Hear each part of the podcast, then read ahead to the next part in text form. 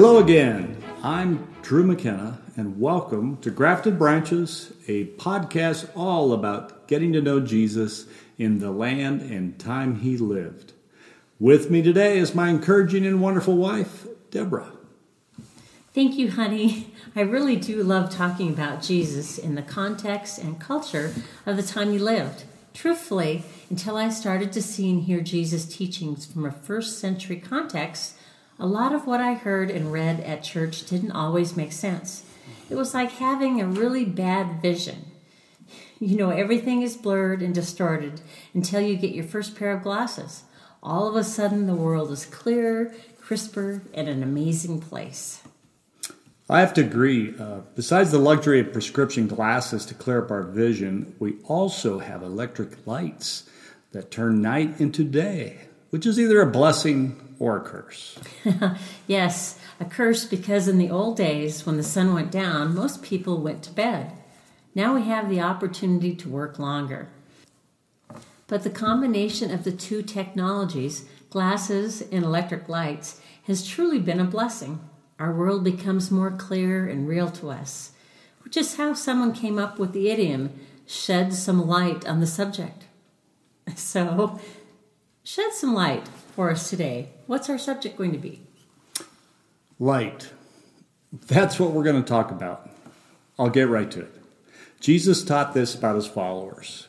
You are the light of the world. A city set on a hill cannot be hidden. The light is how we live out our lives. When people claim to follow Jesus, they are the light the world sees. Absolutely true. Those who claim to be Christians are seen and looked at by others. But all too often, what people see really isn't a good representation of what followers of Jesus should be. And why do you think this is? It's simple. What is said isn't what is done. Rather than bringing order and peace to the chaos of the world, people's actions and behaviors do just the opposite. Because we don't even know the most basic instructions of God for life, we may illuminate the ugliness of humanity rather than His truth and love. So, what's the answer to this ugliness, and how can we change the light we illuminate? This ugliness in life always starts with a lack of actually knowing God's instructions and then living them out. Even with good intentions, people tend to follow their own desires and lusts and are attracted to leaders and teachers who support them. Now throw in personalities who have charisma, the ability to smoothly convince and attract people to themselves, we have a recipe for disaster. The gospel message and God's instructions are always a life giver to those who hear them. You know, instead, what humans do is this we make up our own rules for the game of life and ignore what the creator of this game wrote down. Another way of putting it is this we try to shortcut and cheat our way through life. I can think of a few modern idioms along the same theme, like stay ahead of the game or uh, at this stage of the game. Or how about this isn't just fun and games? And the game is up. Honestly, we are really bad at teaching the rules of the game, especially to the next generation. Even worse, we're really bad at hearing those rules. Instead, we would rather figure it out on our own, often with disastrous results. Wouldn't it be great if people could get to know the designer of the game and know how to play? Now, that would be a game changer. I have to emphasize the importance of knowing how to play the game. Typically, we focus on just one thing myself and my need to win. We forget we aren't the designer of the game and there are other players to consider. If we want to do things in the correct way, we need to play the game by the designer's rules. Since we've been bantering around idioms about the game of life, I have a great story told by one of my favorite teachers, David Fohrman. It's a fun little story about two characters named Little Shoe and Little Hat. You might recognize these names. Well, I do. They're the game pieces players can choose from from the very popular board game Monopoly. It's the real estate trading game made by Parker Brothers. There are several game pieces uh, you may choose to represent yourself, like a thimble, my favorite, the race car, the little hat, or maybe the little shoe. That's right. Imagine a discussion between Little Hat and Little Shoe faithfully going around the Monopoly board for the umpteenth time. As Little Hat passes a hotel belonging to one of his opponents, he says to Little Shoe, Say, do you believe in Parker? Puzzled, Little Shoe looks at him. Little Hat explains, You know. Look over there on the side of the board.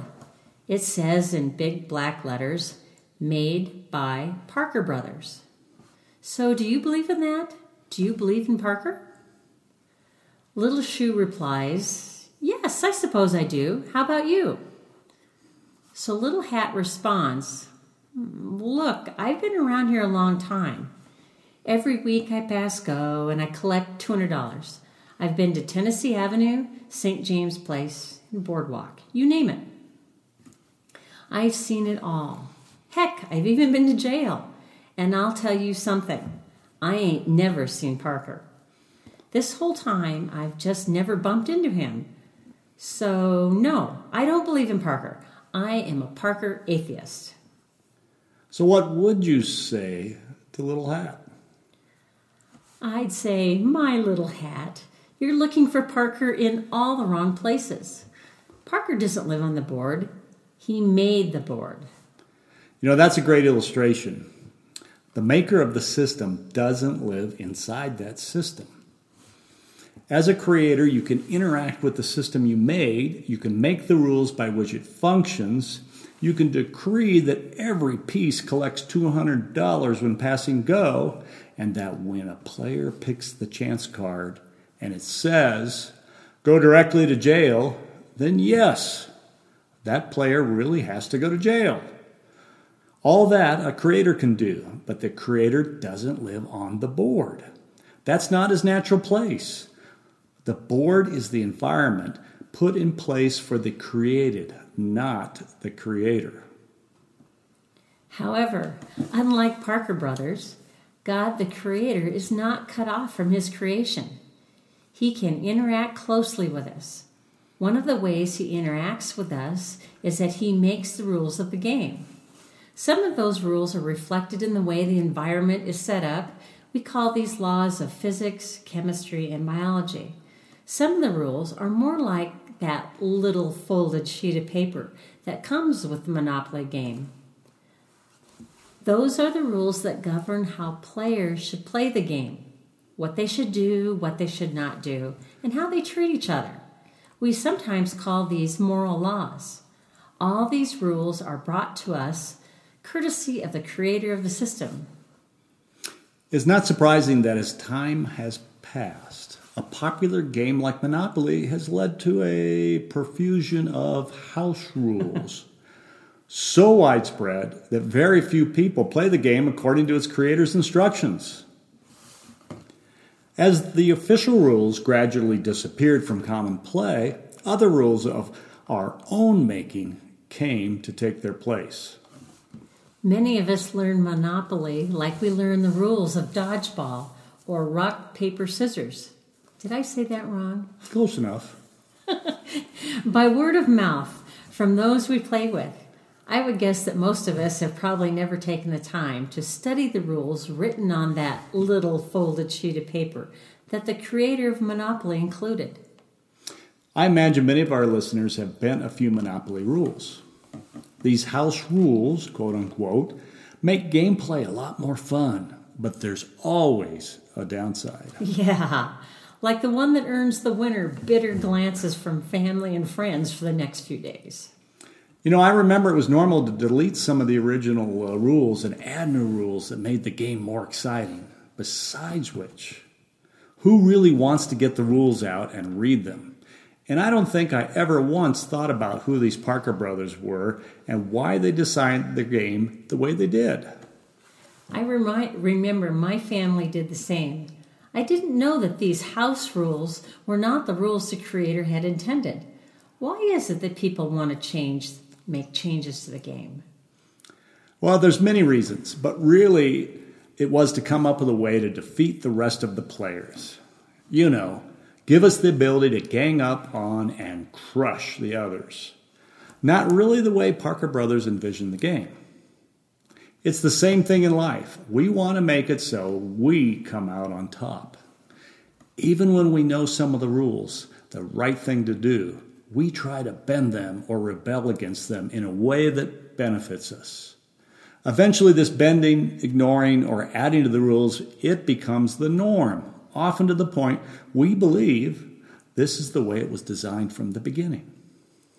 Most people don't realize there are Monopoly Championship competitions held for outstanding players.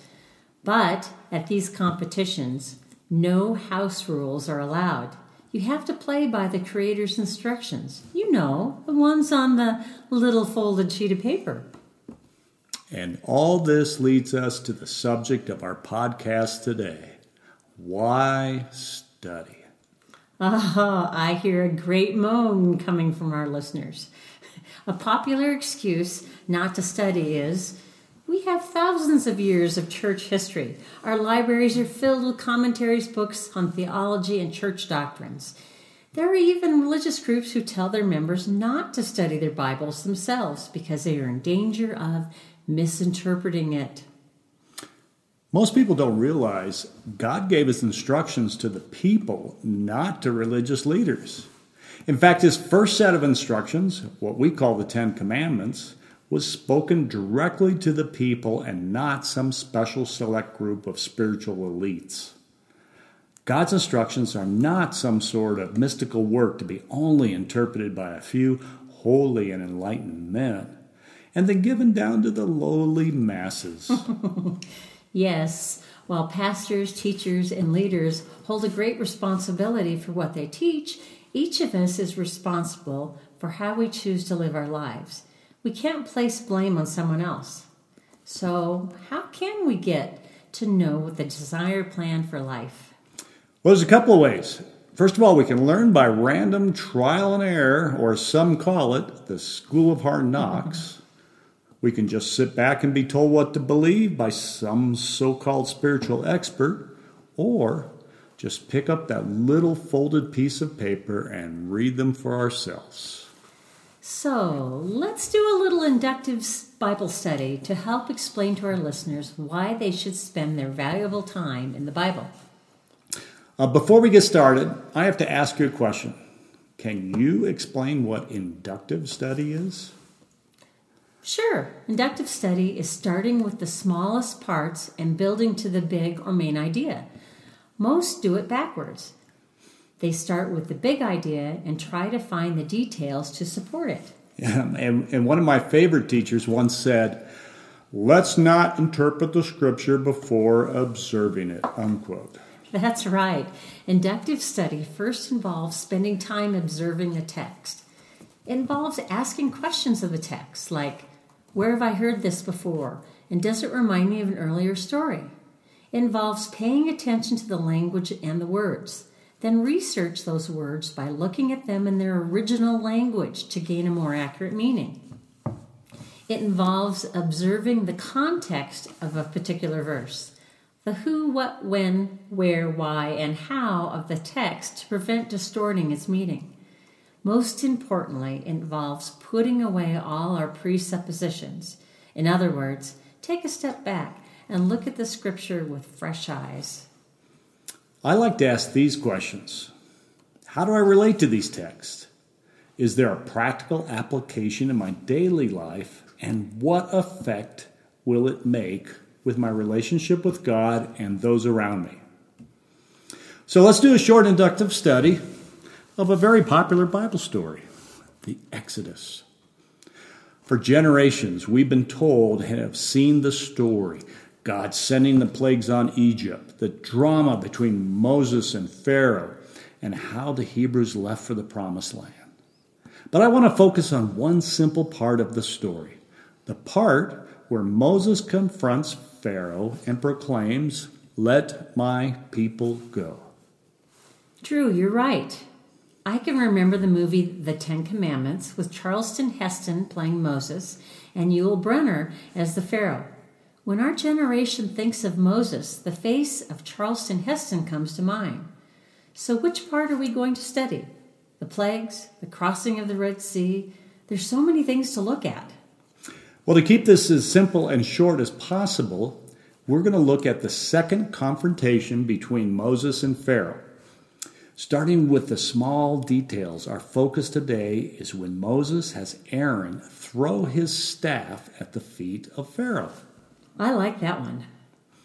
Uh, before we read the text from Exodus chapter 7, it's important to see what modern media has taught us about what happened in the famous scene between Moses and Pharaoh when their staffs turned into snakes. In Cecil B. DeMille's Ten Commandments, Moses and Aaron approach Pharaoh. Then Moses hands his staff to Aaron, who throws it down. In the animated Prince of Egypt, the scene doesn't even have Aaron in it. It's Moses' staff which becomes a snake. You know, after checking video after video, I found the same thing. They throw down Moses' staff and it becomes a snake.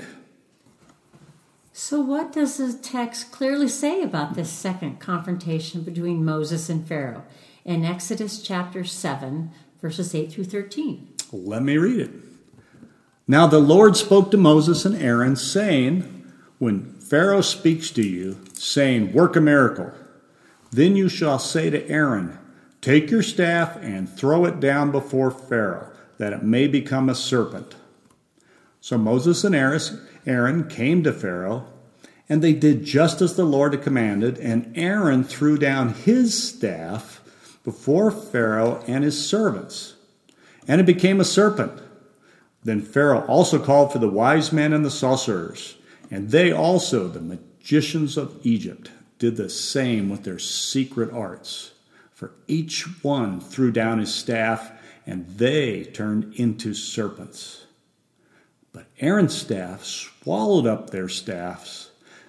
Yet Pharaoh's heart was hardened, and he did not listen to them as the Lord had said.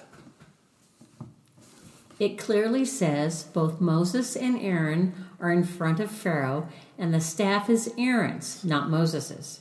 God speaks to both Moses and Aaron and instructs them how to exchange, how the exchange will go. And it says, they did just as the Lord had commanded them.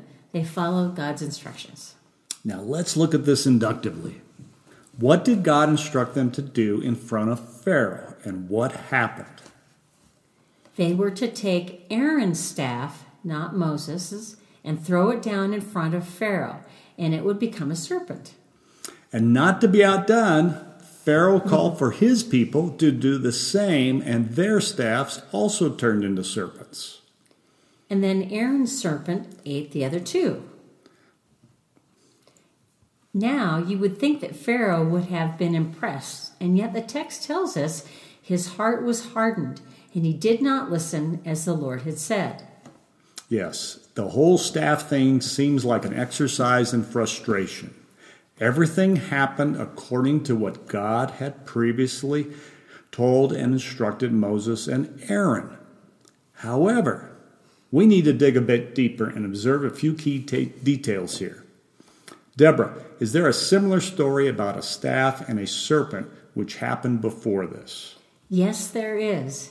In Exodus chapter 4, Moses is concerned the Hebrew people won't believe that God sent him. So he asks God, quote, If they will not believe me or listen to what I say, for they may say, The Lord has not appeared to you. The Lord said to him, What is that in your hand? And he said, A staff. Then he said, Throw it on the ground. So he threw it on the ground, and it became a serpent, and Moses fled from it. But the Lord said to Moses, Stretch out your hand and grasp it by the tail. So he stretched out his hand, and he caught it, and it became a staff in his hand. That they may believe that the Lord, the God of their fathers, the God of Abraham, the God of Isaac, and the God of Jacob, has appeared to you. So, what are the similarities between the two passages? There is a staff, it gets thrown down to the ground, it turns into a serpent for all present to observe. So, what are the contrasts? In Exodus 4, It is Moses' staff that God tells Moses to throw down as a sign that the Hebrew people will listen. In Exodus 7, God tells Moses to have Aaron throw down his staff, but Pharaoh doesn't listen. Wow, I hadn't noticed that before. It seems like such a small detail. At this point, we need to ask ourselves does it matter? Let's bring out the magnifying glass and look even deeper. Most English translations of these texts say serpent. Movies and videos always show their staffs turning into snakes. There's just one problem with this. Something many uh, Bible commentaries and scholars have struggled with over the ages. It wasn't a snake. What do you mean it wasn't a snake? In the Exodus 4 account, God instructs Moses to throw down his staff to the ground, and it becomes a nachash, a Hebrew word clearly meaning a stake. And in Exodus 7, when it's Aaron's staff thrown in front of Pharaoh, it turns into a tanin, a Hebrew word used most commonly to mean a crocodile. When Aaron's staff turns into a crocodile, Pharaoh's magician's staff do the same and Aaron's crocodile ate theirs. But as Pharaoh witnesses, his heart was hardened. He did not listen. We need to ask why. Why was the Hebrew word tanin translated into English as serpent instead of its actual meaning of crocodile? Were the translators trying to smooth out some of what they felt were the rough spots in the original text? Uh, instead, we should ask why have the staffs become crocodiles and not snakes in Pharaoh's presence? It is really hard to make any sense of it, other than it's a whole lot easier to imagine a stick becoming a snake than a crocodile. It really doesn't have a perfect answer to why they use serpent. Over the millenniums, we just didn't know. So our commentators and scholars attempted to make sense of it uh, when it was discovered, though, how to accurately interpret Egyptian hieroglyphs, we finally had an answer to the question why crocodiles and not snakes? It was the discovery of the Rosetta Stone that gave us the understanding of why God chose to turn Aaron's staff into a crocodile in Pharaoh's presence. Let me explain. The Rosetta Stone's importance lies in the fact that it contains three different scripts. The top section of the stone is in hieroglyphs, the midsection is written in Egyptian script, and ancient Greek at the bottom. At the time of its discovery, nobody knew how to read Egyptian hieroglyphs, but the ancient Greek section provided the key that finally cracked the code. Once the Rosetta Stone inscriptions were translated, the language and culture of ancient Egypt was suddenly open for understanding as never before. Today, almost any artifact inscribed with ancient Egyptian hieroglyphs can be translated thanks to the Rosetta Stone's discovery. What Egypt, Egyptologists learn is an ancient Egyptian theology that when a person dies, their heart is judged by weighing it against a feather. A pretty harsh measurement, by the way, and if the heart is found heavy, is immediately eaten by the Egyptian god Ammit, the eater of hearts, the punisher of wrongdoers. The deceased would be destroyed and would not enter into paradise. This Egyptian god is depicted with, get this, the head of a crocodile. Oh, we have to ask the question to an ancient Egyptian, what makes a heart heavy? Some have reduced it to one simple idea the person wasn't pure. However, to be pure in heart in Egyptian theology refers to how a person treats others in their lifetime. Did they knowingly lie, cheat, abuse, or make others suffer?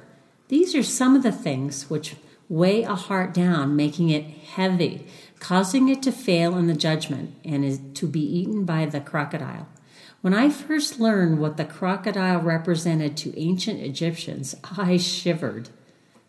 What was the sign of the crocodile meant to teach Pharaoh, and how did he react?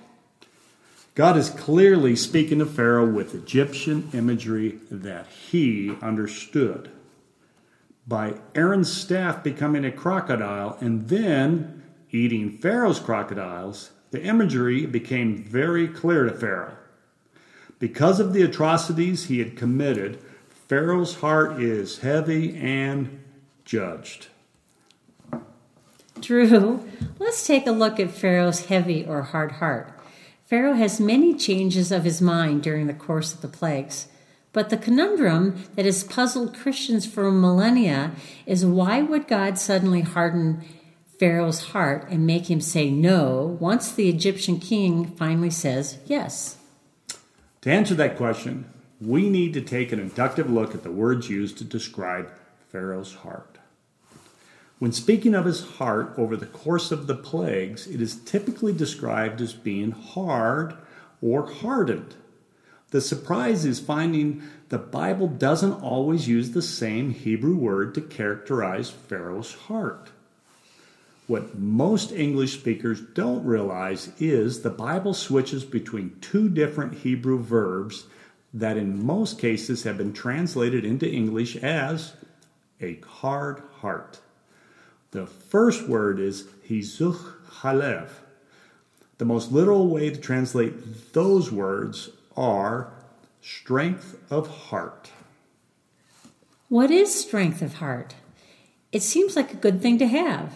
Those who have strength of heart are valorous and heroic. Such people, we say, have vision, and they are willing to see things through to the end, despite difficulties along the way. They are, in a word, courageous. Mm-hmm. Well, Chezuk Chalev indicates the strengthening of one's heart, the gaining of courage. When we read through the plagues, whenever we see God as the one who hardens Pharaoh's heart, he is Hezuk Chalev. He's adding strength of courage to him and what he believes in. The other verb the Bible uses to characterize uh, Pharaoh's change of mind is kabud or kibud chalev, which literally translates to the heavy heart, or more, or more colloquially, stubbornness. Whenever God calls Pharaoh's heart heavy, God is using language that the Egyptians understood. Pharaoh's heart is heavy and therefore judged. Now we need to ask the question why would God give Pharaoh the strength of heart, helping, helping him to see his vision through to the very end? Think about it. What if Pharaoh wants to give in? Not for moral or theological reasons, but simply due to panic or fear. Or what if Pharaoh wants to give in because he thinks he's beaten and not because he's wrong? We might say he lacks the courage to pursue his vision. If this were how the Exodus story were to end, instead of demonstrating the truth of the Creator's existence, it would have demonstrated a little more than the limited ability of Egyptian's king. When Pharaoh changes his mind, there are two critical questions we need to ask. Who is hardening Pharaoh's heart, God or Pharaoh? Is Pharaoh's heart becoming more courageous, Hizuk Halev, or more stubborn, Kibud Halev? Well, chezuk chalev and kibud chalev are opposites. Strength of heart's a good thing. An actual biological heart is a muscle, and when it's strong, it's flexible. A hard, stubborn, or heavy heart is a bad thing. It suggests calcification, the inability to change. Courage is the vision to pursue my goal. Stubbornness is the doom inducing blindness to the fact that my goal is not achievable. Drew, all of this changes our thinking about whether God ever deprived Pharaoh of free will at all. Taking advantage of the latest information on Egyptian theology help us to understand the crocodile imagery. Using inductive study to look at the two different Hebrew words for hard heart helps the modern reader to better understand the Exodus story. So, what do we gain by looking at this densely packed story inductively? The first is our translations often don't tell us the entire story. Trying to make the text more readable, translators often smooth out the rough spots that don't really translate into English. But when it comes to the Bible, the rough spots are often where the clues to deeper layers of meaning are. Just as we saw with the snakes versus crocodiles and the hardening of Pharaoh's heart. We all thought we knew the story. However, with fresh eyes and inductive study, we gain a deeper understanding and appreciation of what God is trying to teach. True, what did we learn from this short but densely packed story that applies to our lives today? And here's what I like to see in it it's easy to picture ourselves as slaves to the Pharaoh. It could be our employers, the government, or some evil despot in a foreign country. But how many times a day are we actually more like Pharaoh? Do we have a strong and stubborn heart, pushing and demanding our will in spite of the Creator's design for the world? A strong and courageous heart can be a virtue. All through history, we can see people who do the right thing by remaining steadfast to their beliefs. At times, it is only by strength of heart that we can bring a great idea to life. A strong heart makes us persevere. It helps us stand our ground when everyone else says and is trying to tell us that we're wrong. Strength of heart can be a strong leadership quality, but it must be used with discernment. Qualities like vision, courage, grit, resilience, and persistence are the trademarks of a person with strengths of heart. It can be said that strength of heart is perseverance with purpose. Yes, strength of heart is an outstanding character trait when used to benefit others. However, when used to benefit ourselves, as Pharaoh did, it has the ability to cause devastation in the lives of others. I think most of our listeners are surprised uh, the root word for being stubborn meant something heavy. Whether it be a heavy object or a stubborn person, you know what it takes? It takes a huge amount of force to move it. I find it interesting that on the Judgment Day in Egyptian uh, mythology, a person's heart is weighed to find out how stubborn the person was and what caused a person to have a heavy heart how they treated others. So, how can we guard ourselves from having a stubborn heart? Like everything, we need to see these things in ourselves. And this is why we must study and learn God's instructions for life. Stubbornness says, I don't need to. Like Pharaoh, it says, Who is the Lord that I should obey his voice? I do not know the Lord, besides which I will not. Stubbornness, despite overwhelming evidence, strengthens itself and does not listen. So, learning God's instructions for life not only allows us to live as it is designed, it softens our strong and stubborn hearts. So, what can learning his instructions be compared to? Quote One day, while sitting by a brook, a man noticed a steady trickle of water hitting a rock. It was only a drip, but it was constant drop after drop after drop. Then he observed something incredible. A hole had been carved out by that steady drip of water.